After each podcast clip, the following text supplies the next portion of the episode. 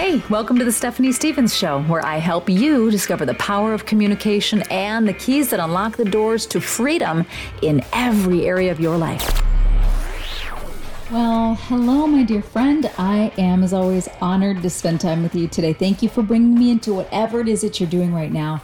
I'm Stephanie Stevens, and this is the Stephanie Stevens Show podcast.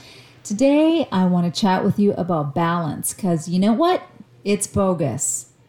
It's bogus. Balance is bogus. oh man, isn't that a funny statement? It's true.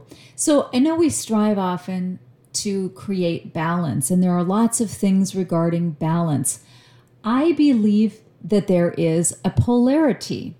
And so we have day and night, we have light and dark, we have up and down, we have yes, we have no we have all sorts of polarities. And I guess, in terms of science and the ways in which we view the universe, really polarities are required. You have a South Pole and a North Pole.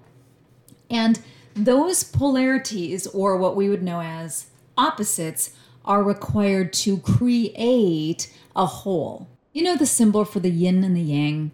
It's that uh, it's that black and white symbol. Perhaps you've seen it before. It's two forms that fit perfectly into one another in the shape of a circle, but they are what looks to us as opposite. One is black, one is white, and they fit together in what kind of looks like this teardrop shape, and they create the whole.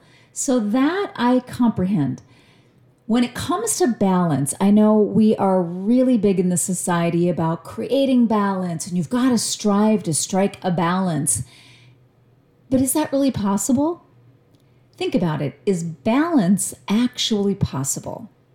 Are we asleep as many hours during the day as we are awake? No. So is there balance there? I mean, we don't need as many hours asleep as we do awake. So maybe that's not really required, right? When you think about whatever kind of diet you're eating right now, there are people who are paying really close attention to their macros you know, especially if they're trying to achieve some type of body weight or body goal. And so they will be focused on specific macros. They're not trying to balance across the board all the macros. They're trying to get more protein than they are fat, for example, right? But does that mean they're out of balance? The diet really can't be balanced if you're looking for specific goals. You can't take in as much fat, perhaps, as you do protein. I'm just using that as an example. So, when it comes to this idea of us striving and working and talking about and reading books about balance and striking a balance, got to find a balance, put up boundaries in order to create balance, I don't think that's real and I don't think it's possible. Here's my offering to you today. I heard somebody say once that in certain seasons of life, it's kind of like you live to the tune of a harmony. And when I got a visual image of that, it made so much sense. Think about a symphony, and you've got these different sections, and you've got the winds, and you've got the strings, and you've got the brass, you've got the percussion. You have all of these things. And imagine now, if each one of these sections played the same volume, at the exact same time or the same melody, what would you have? You would have something that sounded like a cappella. You would have just, you would have all the same, only it would be with music. You wouldn't have any variety. And so when I looked up the definition of a symphony and what constitutes a symphony, here are the different elements there's an opening sonata or allegro, there's a slow movement such as andante, there are four typical movements or flows to any given symphony. Isn't that incredible? You've got crescendos, allegros, you've got slow movements, things that they call andante, you've got sonatas. There are all these different ingredients and elements that lead into a beautiful symphony, and the different sections are playing different rhythms and tempos and volumes at any given time. That is what makes it so beautiful. That's what makes our ears tune in. That's what makes us lean in. That's what grabs us emotionally. It's the variety. It's when the percussion comes in with that beautiful crescendo and it escalates and then suddenly the winds come in and they're playing this this beautiful little bird-like up and down melody and and then another group of instruments maybe it's the the strings come in and they they create this undercurrent that almost feels like a, the undercurrent of a wave coming up to just grab you. It's extraordinary. It's art but it ain't balanced. So when we think about our life there will be seasons by which you will not have balance and it is the way. It's okay. When you have little kids running around your house and they require and demand more attentions in certain arenas than do, let's say, teenagers or adult children. If you don't have children, you'll notice the same thing with your dog. You'll notice the same thing with the workflow. There will be days where you are just inundated with things, including inspiration. And you're jamming and you're grooving and you're in that zone and you're in that flow. And then there are days where that flow ebbs and it's quiet and there's less activity and there's a little more space and there's a little more room for contemplation.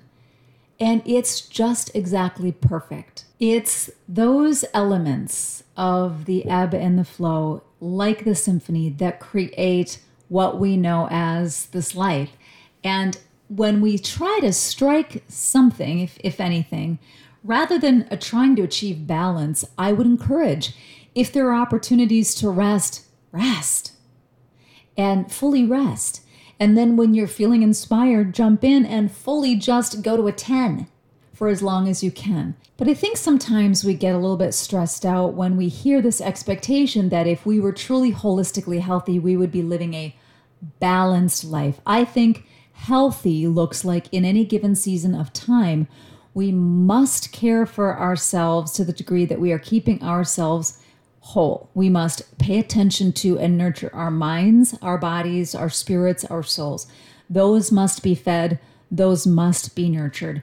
But we will spend different amounts of time doing those things in different seasons. Here's an example my sister has many children. She is still driving them all over, you know, cre- creating opportunities for them, homeschooling them, yeah, they're in all sorts of different sports and activities and extracurriculars. So she drives a lot and she's very active and very busy. That doesn't mean she's out of balance. It means that she knows good and well that when it's time to take a rest or it's time to take a vacation or a break, she's going to fully enjoy that. And she's going to put other things off to the side and she's going to absorb and enjoy the respite and the refreshing. And she also knows that later in life, she's going to have many years without that level of activity and that's exactly perfect. Take my 97 year old beautiful grandmother. Is she running around and busy? She's not. She spent decades caring for other people, including her children and her grandchildren and, and her own parents.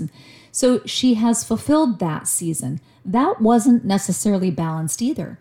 But at 97 years old, she is mostly contemplating. She is mostly spending the majority of her time in a contemplative, prayerful, reflective mode. She still does daily things, but those things are vastly minimized while her time with her beloved Lord is expanded. Is she out of balance? It's just right. So let's take the pressure off this whole idea of balance.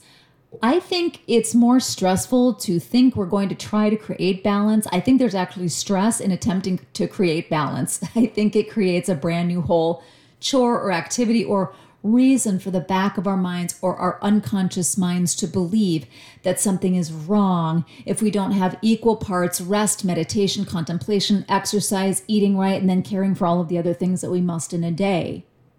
It's going to be up, it's going to be down, and that is just right. So I hope that takes a little pressure off if you're somebody who's been wrestling with this idea of, oh, I, I got to get back into balance or I need to strike a balance here or there.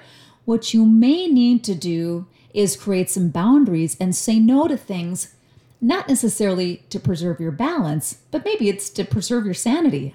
I don't know. Maybe it's maybe it's because you want to take that allocation of time and energy and you want to put it full bore into the business that you're looking to launch.